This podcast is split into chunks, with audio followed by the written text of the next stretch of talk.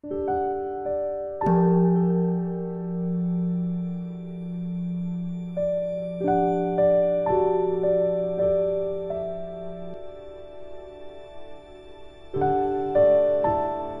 家好，很高兴又到了我们一起学习广论的时间了。然后希望大家提前有做听闻规律了。让我们一起翻开广论三百八十七页，倒数第六行。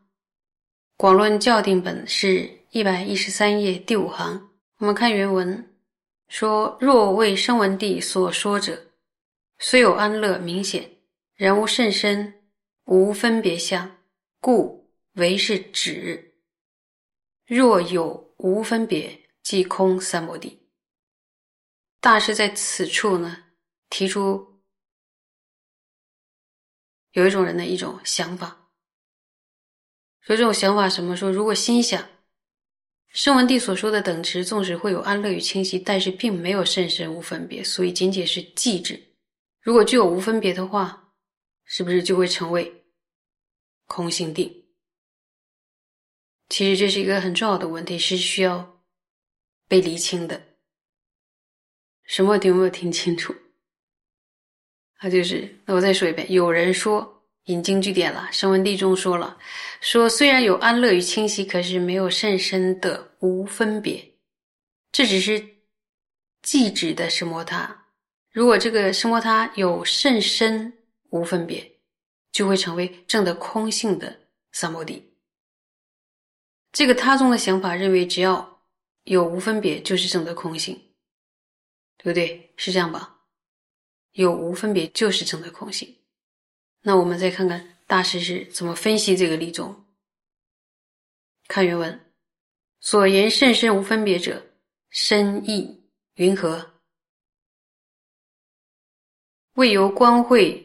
正见就近决定，次于其上，无分别住耶？亦为全不思则，无分别住耶？说所谓的甚深无分别中，要对这个进行分析了。所谓的甚深无分别中，甚深的意思是什么呢？是安利为透过分别观察的智慧，完全的断定正见。这里的完全断定。阿加远增认为说，就是指终极确定，意思就是完全定见了。那么，透过分别观察的智慧，完全的断定正见之后，接着在这个之上无分别的安住。他中所说的是指这种无分别吗？还是单纯的指不做任何分别，不做任何观察而安住呢？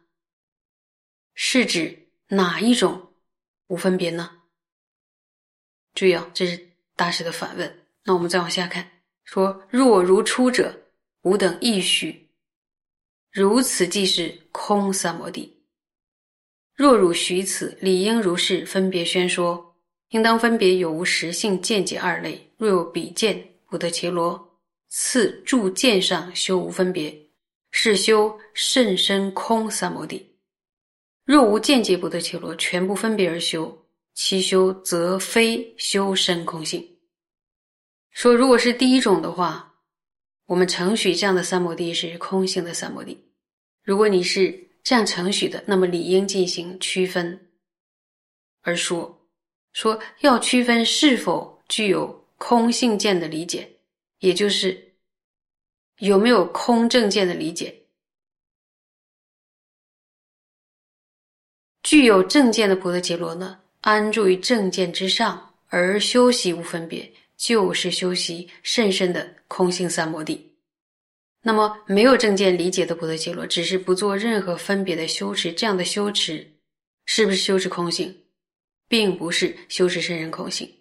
一定要做一个这样的区分，不能一概而论的说，只要无分别就是修空性，不能这样说。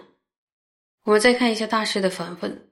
大师说：“那你所谓的甚深无分别，到底是什么意思呢？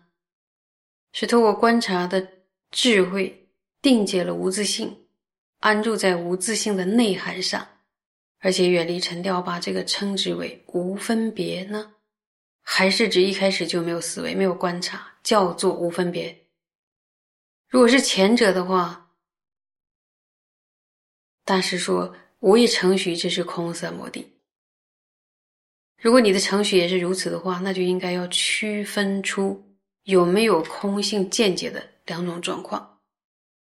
先证得无自性。获得空正见之后，安住在无自性上修学无分别，这才是真正修学甚深三摩地。如果没有证得诸法无自性，只是很单纯的不观察不作意，这不是在修习甚深空性，对吧？我们往下看，不应宣说诸凡一切无思维修，皆是无缘，或于无相，或于空性修静虑事。说不应该说凡事不做任何思维而修持，这一切都是对于无缘或者无相或者空性修持静虑的行者。这里边的无缘啊、无相都是指什么？指空性的。我们再往下看，若为无论有无了悟空性正见，但若心无分别，全部思则而住。此一切修皆是空定，则前所引声闻地说声摩他品诸三摩地，虽非所欲，亦应许为空三摩地。已由彼等安住定时，除些许时念正知事理转弱起侦查等，于是全部略起分别而修，为此事此非。这段在讲什么呢？说如果程序不论是否有正悟空性的正见，凡是内心不做任何分别、不做任何观察而安住的修持，全面全部都是空性地。如果这样的话，那么前面引述的声闻地中所说的这些声摩他品的三摩地，也都必须不得不承许就是空性定喽。因为这些也都是安住于等值的时候，除了偶尔正念与正知的力量趋于微弱，然后又提起心力才进行侦查之外，不做丝毫此是此，此非此的这个判别，就是这个分别来修习的缘故了，对不对？